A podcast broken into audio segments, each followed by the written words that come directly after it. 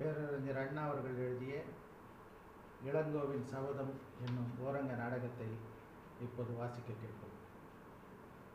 காட்சி ஒன்று. காலம் மாலை. இடம் மன்னனின் தனியான மலர்காடு. இருப்போர் சேரபூபதி, இமயவரம் நெடுஞ்சேரலாதன், அவன் மக்கள் செங்குட்டுவன், இளங்கோவன் மற்றும் நிமித்தன். சேரலாதன்: மக்களே, அதோ பாருங்கள் கதிரவனை. இளங்கோவன்: மஞ்சள் கதிர்களை வீசி மனதை மயக்குகிறான், மகிழ்ச்சியை தீர்க்குகிறான். செங்குட்டுவன்: கதிரவனின் கடைசி பார்வையில் காந்த ஒளிதான் அது. சேரலாதன்: ஆமகனே, கடைசி ஒளிதான். கதிரவனின் யாத்திரை முடிகிறது என்னை போலவே. இளங்கோ: அப்பா, என்ன புதிர் போடுகிறது? சேரலாதன்: புதிர் அல்ல, புரியாத போதனையும் அல்ல. என் வாழ்வின் காலை பொழுது போய் மாலையும் வந்துவிட்டது. இனி இறப்பினும் இரவுதான் வர வேண்டும். அதுவும் வந்துவிடும் வெகு விரைவில். கணத்திற்கு கணம் அந்த கடைசி அணைப்பை எதிர்பார்க்கிறேன். செங்குட்டுவன்: சாவின் வரவணையும் செல்கையினையும் புவியாழ்வோராயினும் புரிந்து கொள்ள முடியுமா தந்தையே? சேரலாதன்: முடியாதுதான் செங்குட்டுவா. ஆனாலும் என் வயதும் அதனால் ஏற்பட்டுள்ள உடல் வாட்டமும் உள்ள தளர்ச்சியும் முன்னெச்சரிக்கையாக இரு என்று என்னை அதட்டி அதட்டி கட்டளையிட்ட வண்ணமே உள்ளன. ஆகவே வருங்கால மன்னர்களாகிய உங்களோடு தனித்து உரையாடவே இங்கு வந்தேன். இளங்கோ: அழகு கொப்பளிக்கும் இந்த அந்தி நேரத்தில் அவசியமில்லாத சாவை பற்றி சர்ச்சை ஏன் ஐயா? ஆராய்ச்சி ஏன் தந்தையே? அதோ பாருங்கள் செக்க சிவந்து அதன் வனப்பிலே நம்மை சொக்க வைக்கும் பரந்த வானத்தை, பவளக்கடலில் குளிக்கும் பளிங்கு உருண்டை என காட்சி தரும் கதிரவனை. இருளும் மொழியும் சந்திக்கும் இந்த பொன்னான நேரத்தில் பூத்து குலுங்கி பூரித்தாடும் மலர்குடிகள் இதய எண்ணங்களை படம் பிடிக்கும் இளம் முகத்தை விற்கும் இந்த வண்ண தடாகத்தில் தலைவனை காணாத தலைவியைப் போல தலையை தாழ்த்தி தன் ஒளிமுகம் சுருக்கி ஓவியருக்கும் காவியம் புனைவோருக்கும் தவிட்டாத தேன் தோற்றத்தை தரும் தாமரையில் சிரிப்பை சிந்தும் மல்லியில். செங்குட்டுவன்: தம்பி, என்ன கவிமழை பொழிகிறாய்? இளங்கோ: ஆமண்ணா, நான் கவியாகத்தான் போகிறேன். சேரலாதன்: அப்படியானால் இப்புவியின் கதி? இளங்கோ: இக்கேள்விக்கு விடை தர வேண்டியவர் என் அண்ணன். சேரலாதன்: மூத்தவன் முடிப்புனைவது முறை, அறம் என்றாலும் இளங்கோ காவலன் வழிவந்த நீ காவியம் ஓவியம் என்று நாட்டை மறந்து நாவலர் பாவலர் போல் ஏடெடுத்து பாட்டெழுதி பதவுரை பகர்ந்து விழுப்பொருள் கருப்பொருள் பேசி பொழிப்புரையை கருத்துரை வழங்கிக் கொண்டிருந்தால் மட்டும் போதுமா? செங்குட்டுவன்: ஆப்தன், ஆடப்பிறந்தவன் நானாக இருக்கட்டும். அதற்காக அண்ணனை விட்டு தம்பி தனி வழி நடக்க வேண்டுமா? சேரலாதன்: ஒரு நாட்டுக்கு முடிசூடும் மன்னனும் வேண்டும். இன்னும் எதிரியின் இதயத்தை சுவைக்கும் ஈட்டியை, பளபளவன ஒளிவிடும் வாளை, கேட்டவர் கிடுகிடுத்து நடுங்கும் ஓசையை விடிக்கச் செய்யும் கேடயத்தை தாங்கி நடக்கும் சேரர் படைக்கு ஒரு சேனாதிபதி அவசியம் அல்லவா? கடகட தடதடவென ஓடி எதிரிப்படையை கண் திறப்பதற்குள் கலங்கடிக்கும் குதிரைப்படையை கட்டியாள ஒரு வீரன் வேண்டாமா? யானை சேனையை தேர்த்தானையை கவனிக்க ஒரு தளபதி தேவையாயிற்றே. இளங்கோ: என்னை விட அண்ணன் இப்போர் தொழிலில் கை வந்தவர். அப்பணிகளுக்கு ஏற்ற நல்ல வீரர்களை தேர்ந்தெடுப்பாரா என்பதிலே எனக்கு நம்பிக்கை இருக்கிறதப்பா. செங்குட்டுவன்: படை இருக்கட்டும், நிதி இல்லையா? மதிமிக்கவர் கூட வேண்டிய மந்திரி அவை இல்லை இல்லையா? அது. சேரலாதன்: இளங்கோ, அண்ணனுக்கு அறிவுரை தர தயக்கம் ஏன்? மன்னன் மனமயக்கமடைகிற பொழுது உன் மணிமொழியால் தெளிவு பிறக்க செய்யலாமே. செங்குட்டுவன்: நிதி நிலைமையை விளக்கும் நிபுணனாகலாம், நீதிகளை சொல்லித் திருத்தும் மதியூக மந்திரி ஆகலாம், வெளியுலக சூழ்நிலையை விளக்கும் வித்தகராக இருக்கலாம், உணவை பற்றி பேசலாம், உடையை பற்றி சொல்லலாம், ஊராடும் முறைகளிலே ஏற்படும் சிக்கல்களுக்கு தக்க வழிகளை காட்டலாம். கவியாக வேண்டுமென்ற ஆசையை அளவிற்கு மேல் வளர்த்துவிட்டேன் அண்ணா. என் ஆவி துடிப்பு ஒவ்வொன்றும் காவியமையற்று என்றுதான் கூவி வைகிறது. ஆகவே தங்கள் உரைகளை என் செவி கேளாது. சேரலாதன், நீ கவியாகவே இரு, கவலை கொள்ளவில்லை. இந்த அவனியை கட்டியாளப் போகும் உன் அருமை அண்ணனின் அருகிலே இரு. மகனே, இது உன் வயதான தந்தையின் விண்ணப்பம். சாவின் தாழ்வாரத்திலே தள்ளாடி நடந்திடும் குடுகுடுக்கிழமான உன் அப்பனின் வேண்டுகோளில் உன் அன்பு தாய் நற்றோனையின் விருப்பமும் கூட. தள்ளிவிடாது என் அந்திம கால ஆசை. மறுக்காதே மகனே, ஏற்றுக்கொள். இளங்கோவின் முகம் வாடி விடுகிறது. செங்குட்டுவன் ஆர்வத்தோடு தம்பியின் முகத்தை பார்க்கிறார். இளங்கோ, ஆகட்டும் அண்ணா, அஞ்ச வேண்டாம். தங்கள் விருப்பம் போல் நடப்பேன் தந்தை. சேரலாதன், சிறிது நேரத்துக்கு முன் ஏறி வந்தோமே. செங்குட்டுவன், தங்கத்தேர். சேரலாதன், அதற்கு இளங்கோ, 2 சக்கரங்கள். அதே போல சேர நாட்டு தேருக்கு 2 சக்கரங்களாக எங்களை இருக்க சொல்லப் போகிறீர்கள், அப்படித்தானே அப்பா? சேரலாதன், நீ அறிவாளி மகனே, அதைத்தான் சொல்ல நினைத்தேன். அது மட்டுமல்ல, இழுத்து வந்த புறவைகளும் 2, அதுபோல 2 சக்திகள் வேண்டும் நாடு நலமடைய. தேர் உருண்டு வர 2 சக்கரங்கள். நாடு நல்ல முறையிலே நடந்திட வீரம் வேண்டும், வேகம் வேண்டும். வீரத்தின் உருவம் இதோ செங்குட்டுவன், வேகத்தின் வடிவம் இளமை துடிக்கும் என் இளைய மகன் இளங்கோ. உங்களை பார்க்கிற பொழுதும் பூரித்து போகிறேனடா நான். என் இதயம் ஓங்கி எழுகிறது, தோள்கள் வீங்கி புடைக்கின்றன. ஆம் என் மக்களே, உங்களுக்கு சொல்லுகிறேன், ஓடும் புறவைகளைப் போல ஒற்றுமையாக ஒரே திசைகளை குறுக்கிட்டு குதர்க்கம் அடைக்காத பாதைகளில் நடந்திட வேண்டும். இல்லாவிட்டால் நிர்வாகம் நிலைக்கு வரும். செங்குட்டுவன், இளங்கோ இருவரும், ஆகட்டும் தந்தையே, ஆகட்டும். அப்படியே அப்போது நிமித்திகன் உள்ளே வருகிறான். ஓசை கேட்டு திரும்புகின்றனர் மூவரும். நிமித்திகன், நமோ நாராயண், நமோ நாராயண். சேரலாதன், வருக வருக. நிமித்திகன், நமஸ்காரம். சேரலாதன், நலமா? நிமித்திகன், தாங்கள் பல்லாண்டு வளர்ந்து இப்பொல்லா உலகை பொன்னுலகமாக திருத்தி எல்லோரையும் நல்லவராக்கி இன்பம் கொழிக்க வாழ்வு செழிக்க செய்ய வேண்டும், அருள் புரிய வேண்டும் ஆண்டவன். சேரலாதன், இங்கு வந்தது நோக்கம்? நிமித்திகன், தங்களை வாழ்த்த ஆசீர்வதிக்க. வேறொன்றுமில்லை ஐயா. புரிநூலருக்கு வேதம் விதித்த வழி இதுதானே, அதன்படி வந்தே போகிறேன். நிமித்திகன் திரும்புகிறான். இளவரசர் இருவரையும் முடி முதல் அடி வரை நெடிது நோக்குகிறான். மன்னனின் மக்கள் விருப்புடன் பார்க்கிறார்கள் வந்த நிமித்திகனை. இளங்கோ, புரோகிதரை, முடிந்ததா உம்மேலை? போய் வருகிறேன் என்று விடைபெற்றும் போகாமல் விரிக்க விரிக்க ஏன் எங்களை பார்க்கிறீர்? நிமித்திகன், மறுநாள் மன்னா, தங்களின் பொன்னவீர் மேனி என்னை திகைக்க வைத்து நின்று விட்டேன். என் நிலை மறந்து. அடடா, ஒரு பொருள் உரைக்கும் திறன் ஆண்டவன் அருளால் அடைந்தவர் என்ற பெருமை மோக்குண்டோ தவறிவிட்டீரே. உம் சோதிடம் சோரம் போய்விட்டதே. உம் வேதம் வீழ்ச்சிக்குழியிலே விழுந்து விட்டதே. ஆளப்போகும் அண்ணன் அருகிலே இருக்க என்னை எதிர்கால மன்னா என்று கூறிவிட்டீரே. உம்மை நிமித்திகன் என்று வேறு அழைக்கின்றனரே.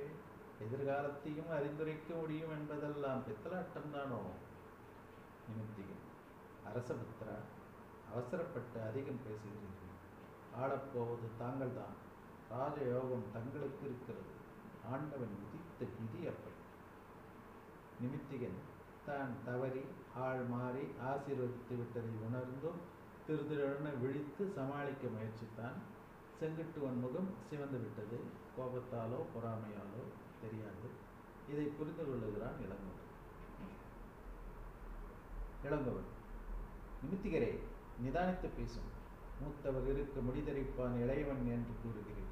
எங்கள் அரசர்களை நெருக்கி இது நேர்மாறு. நிமித்திகன், சோதிடம் சொல்வதை நான் ஒளிபரப்புகிறேன். தாங்கள் மன்னர்களும் நானும் புரிநூலையும் பொற்கட்டையும் புத்தக மூட்டையும் நம்பி வாழும் பூசரர்களும் என்னிடம் சினம் கொள்வது தகுமா? சேரன், இளங்கோ மறையவர் பெரியவர். வயதிலேயே படிப்பில் அனுபவத்திலும் குலத்திலும் கூட. அவரிடம் வாக்குவாதம் எதற்கு? இளங்கோ, தந்தையே, கொஞ்சம் பொறுமையாக இருங்கள்.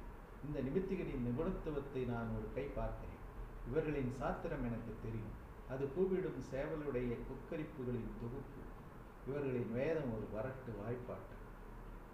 செங்குட்டுவன்: வேதியர்களை வீண் வம்பையானடா தம்பி. இளங்கோ: வம்பில்லை அண்ணா, அவள் வாய்த்துடுக்கு ஒரு ஆப்பு, அவ்வளவுதான். நிமித்திகரே, ஆளப்போவது நான், அப்படித்தானே? நிமித்திகர்: ஆம், அப்படி நான் சொல்லவில்லை, சோதிடம் சொல்கிறேன். இளங்கோ: நான் ஆளாமல் போய்விட்டால் உமது சோதிடம் பொய்த்து விட்டது என்றுதானே அர்த்தம்? நிமித்திகர்: ஆம். இளங்கோ: உன் வார்த்தைகள் அத்தனையும் வடிகட்டின பொய் என்று நாட்டிற்கு சொல்ல இன்று முதல் நான் காவியேற்கிறேன், துறவியாகிறேன். ஆம், நாட்டின் மீதுள்ள ஆசையை மட்டுமல்ல, இந்த நாணிலத்தின் மீதுள்ள எப்பொருள் மீதும் ஆசை வைக்கப் போவதில்லை. காவியுடையுடன் கவியாக உலாவோய். சேரன்: வீண் வார்த்தைகள் விபரத்தில் கொண்டு வந்துவிட்டன மகனே, துறவுக்கோலம் ஏனடா உனக்கு? செங்குட்டுவன்: ஆகாதடா, உனக்கு இந்த இளம் வயதில் தம்பி, ஆகாதடா. இளங்கோ: நிமித்திகரே, வெளியேறும். என்றாவது ஒரு நாள் என்னை சந்திக்கும் பொழுது மட்டும் என்னிடம் மன்னிப்பு கேட்பீர் நிச்சயமாக. நிமித்திகன் திருட்டு விழிவிழித்து கொண்டு வெளியேறுகிறார். செங்குட்டுவன்: தம்பி. இளங்கோ: அண்ணா, பதட்டம் வேண்டாம். காவியுடையுடன் காட்டில் இருந்தாலும் தங்கள் நலத்தில் கண்ணும் கருத்துமாக இருப்பேன். நாம் மூவர் இங்கு கூடியதும், நம்மை நிமித்திகன் நாடியதும், பொய்யான புகழரை பாடியதும், நான் கவி தேடியதும், பிறகு அந்த பொல்லாங்கு பேசிய பூசுடன் ஓடியதும் எல்லாம் ஒரு இன்ப நாடகத்திற்கு சிறந்த முன் நடவடிக்கை. துறவையாகிறேன் என்று சூளுரைத்தது ஒருவேளை என்னை மண்ணாசை அழுமி கொண்டு இந்த பஞ்சாங்கத்தின் பிதற்றல் மெய்யாகிவிடுமோ என்ற சந்தேகத்தால் தான். சங்கடம் முடிந்து சஞ்சலம் முடிந்து. செங்குட்டுவன்: யார் ஆண்டால் என்ன? இதற்கு ஏன் இந்த அலங்கோல சபதம்? இளங்கோ: அதனால் தான் நீங்கள் ஆளுங்கள் என்கிறேன். சேரன்: உன்னிடம் பேசி யார் வெல்ல முடியும்? உன் அறிவு காட்டும் மொழி நீ நட. மூவரும் தேரேறி அரண்மனை நோக்கி செல்கிறார்கள். காட்சி 2. காலம் மாலை. இடம் ஊர் பொது மண்டபம். இருப்போர்கள் ஊரில் உள்ள பெரியவர்கள், அறிஞர்கள், காவலர்கள், பாவலர்கள், கலைஞர்கள், புலவர்கள், வீரர்கள், நிமித்திகள். ஒரு புலவர்: இரண்டும் இரண்டு தான். அறிஞர்: பைரமணி குண்டுகள் தான். அண்ணனும் தம்பியும் இப்படியல்லவா அமைய வேண்டும்? இன்னொருவர்: ஆமையா, ஒருவர் நாடாளுகிறார், மற்றவர் நாவலர், உலகிற்கே காவலராக இருக்கிறார். கலைஞர்: குவியாள்கிறார் ஒருவர், கவியாள்கிறார் மற்றொருவர். இந்த மாநிலத்து சரித்திரத்தில் எத்தனையோ வண்ணாதி மன்னர்களை பார்த்திருக்கிறோம். ஆனால் சேரன் செங்குட்டுவனைப் போல கண்டதில்லை, கேட்டதில்லை. நம் நாட்டை பழித்து பேசினார்களாம் சில வடநாட்டு வாயாளிகள், இடித்துரைத்தார்களாம் அந்த அழிவை நோக்கி விரைந்தோடி கொண்டிருந்த வீணர்கள். ஆம், ஆரிய மன்னர்கள். உடனே புறப்பட்டு விட்டாரே போருக்கு. போராது பூவுலகமே பொன்னான பொருத்தி போற்ற வேண்டிய அருமையான நிகழ்ச்சி, அற்புத சம்பவம். இன்னொரு பெரியவர்: அந்த வாய்ப்புழுப்பு மிகுந்த வடநாட்டு மடசடங்கள் வீரத்தாய் கண்ணகிக்கு கோயில் எடுக்க கல் தூக்கி வந்தார்கள். இந்த அவனி முழுதும் சிரிக்க சிரிக்க கேலியும் கிண்டலும் பேசி அவர்களை வீரர் உலகு வெகு நாள் வரை விலாவலிக்க செய்தது. கண்ணகிக்கு இமயத்துக்கல் தான் ஏற்றது, அதுவும் முடிமன்னர் சுமந்து வருவதுதான் பொருள். புலவர்: அண்ணன் தான் அப்படி, தம்பி எழுதிய காவியம். இன்னொருவர்: தமிழன்னைக்கு தக்கதோர் மணியாரம், அவர் எழுதிய ஒப்பிலா காப்பியம் சீர்மிகு சிலப்பதிகாரம். புலவர்: அதில் முத்தமிழும் சேர்ந்து தித்திப்பு சமுத்திரமாகிவிட்டது. பாவலர்: பாவினிமை முழுதும் அதில் பரவி விரிந்து கேட்பவர் செவியில் செந்தையின் பாய, சிந்தையில் சர்க்கரை சாறு ஓடச் செய்கிறதே.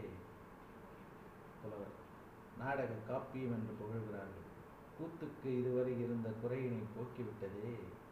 நாவலர்: சொல்நயத்தை, பொருள் நுட்பத்தை, கருத்து திட்டத்தை என்னென்று புகழும், வர்ணனை செய்ய வார்த்தைகள் கிடைக்கவில்லை.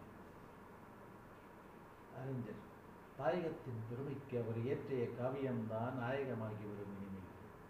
புலவர்: சிலப்பதிகாரம் செந்தமிழ் நாட்டிற்கு ஒரு ஈடு, இணையற்ற காப்பிய சிகரம், கருத்து சுரங்கம், கற்பனை கருவி. அப்போது நிமித்திகன் வருகிறார். நிமித்திகன்: என்ன இப்படி ஒரே குழுக்களும் கூட்டம் தாங்க முடியவில்லை. புலவர் காவிய பூபதி சிலப்பதிகாரம் செய்த செம்மல் இளங்கோ வடிகளை காணப்போகிறது. எதற்கு? அறிவுலகத்தில் அவர் அடைந்துள்ள அழியா புகழுக்கு எங்கள் பாராட்டை தெரிவிக்க என்ன நிமித்திகிறே பேந்த பேந்த விழிக்கிறீர். ஊரிலேயே இல்லையா? குடிமக்கள் மட்டுமல்ல, சேர பூபதி செங்குட்டுவரும் வருகிறார் என்று தன் தம்பியை பார்க்க நிமித்திகன் ஓஹோ நிமித்திகன் அழிவிடுகிறார். பெரியவர் நேரமாகிவிட்டது, எல்லோரும் புறப்படுங்கள், போய் பார்ப்போம். நம் இளம் காவிய சக்கரவர்த்தி, நம் ஆவியோடு கலந்து போன அரசர்குல பாவலர்கள். எல்லோரும் கூட்டமாக இளங்கோவடிகள் வாழ்க என்று வாழ்த்து முழக்கம் எழுப்பிய வண்ணம் போகிறார்கள். காட்சி 3. காலம் மாலை. இடம் இளங்கோவடிகள் தங்கியிருந்த தனியான வனம். இருப்பவர்கள் இளங்கோவடிகள், செங்குட்டுவன், ஊர் மக்கள், நிமித்திகன். ஊர் மக்கள் கவியை கண்டுவிட்டு திரும்பிக் கொண்டிருக்கிறார்கள். நிமித்திகன் நுழைகிறார். நிமித்திகன் நமஸ்காரம் நமஸ்காரம். இளங்கோடி அடடா பழைய நிமித்திகரா. அடிகள் கேலியாக சிரிக்கிறார். நிமித்திகன் ஆம் பழைய நிமித்திகன், ஆனால் புதிய புத்தி தெளிவோடு. இளங்கோடிகள் கேட்டீரா உங்கள் சோதிடம் பொய்த்து போன செய்தியை? பார்த்தீரா எனக்கு இருந்த ராஜயோகம் என்ன ஆயிற்றென்று? நிமித்திகன் ஏடு புரட்டியாக இருந்தேன் இது நாள் வரை, சொந்த சிந்தனையை தூரத்தை தூக்கி வைத்திருந்தேன், தெளிவு பெற்றேன், இப்போது தேடியும் வந்திருக்கிறேன் தங்கள், எனக்கு புதிய வாழ்வளிக்க வேண்டும் என்று வேண்டிக்கொள்வேன். செங்குட்டுவன் நிமித்திகிறேன் தம்பி நாடாளாவிட்டாலும் கவியுலகையே கொடிகட்டி ஆளுகிறான், காப்பிய உலக அவன் தாளினை தொழுது நிற்கிறது. இளங்கோ உமது சாத்திரத்தில் இல்லாத ராஜயோகம் என் அண்ணனுக்கு. ராஜயோகம் மட்டுமல்ல வீரயோகம், வீரயோகம் மட்டுமல்ல வெற்றி யோகம் கண்டு கழித்திருப்பீரே. நிமித்திகள் அடிகளே பழைய தவறை மன்னியுங்கள், என்னையும் தங்களோடு இருக்க கருணை காட்டுங்கள். இளங்கோ நான் மதகுரு அல்ல. நிமித்திகள் மதகுருவாக இல்லாமல் இருக்கலாம், ஆனால் மனிதகுல குருவாக இருக்கிறீர்கள். அப்படி இல்லாவிட்டாலும் கூட எனக்கு எப்படியும் தாங்கள் குருதான், வழிகாட்டி. இளங்கோ தங்களின் இந்த போக்கை கண்டால் புரோகிதபுரி சீருமே, வேத மோதிகளின் உலகு வெகுண்டு எழுமே.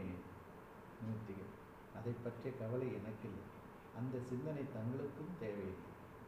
இளங்கோ நான் பௌத்தத்தை பாராட்டியிருக்கிறேன், சைனத்தை இனிய கொள்கைகளில் இருப்பிடம் என்று ஏற்றி போற்றியிருக்கிறேன், வைணவத்தை வாழ்த்தியிருக்கிறேன், சைவத்தையும் தள்ளிவிடவில்லை என் காவியத்தில். ஆகவே எம்மதமும் சம்மதம் என்ற எண்ணம் கொண்டவனாயிற்று நான். நிமித்திகள் அதுவே எனக்கு நிம்மதி தருவது. இளங்கோ நான் காவியாடைக்காரன் என்றாலும் பிற கமண்டலமேந்திகள் பலரும் கண்டு நடுநடுங்கும் கருத்துக்களை சொன்னனர். நிமித்திகள் அத்தனையும் தெரிந்தேதான் வந்திருக்கிறேன்.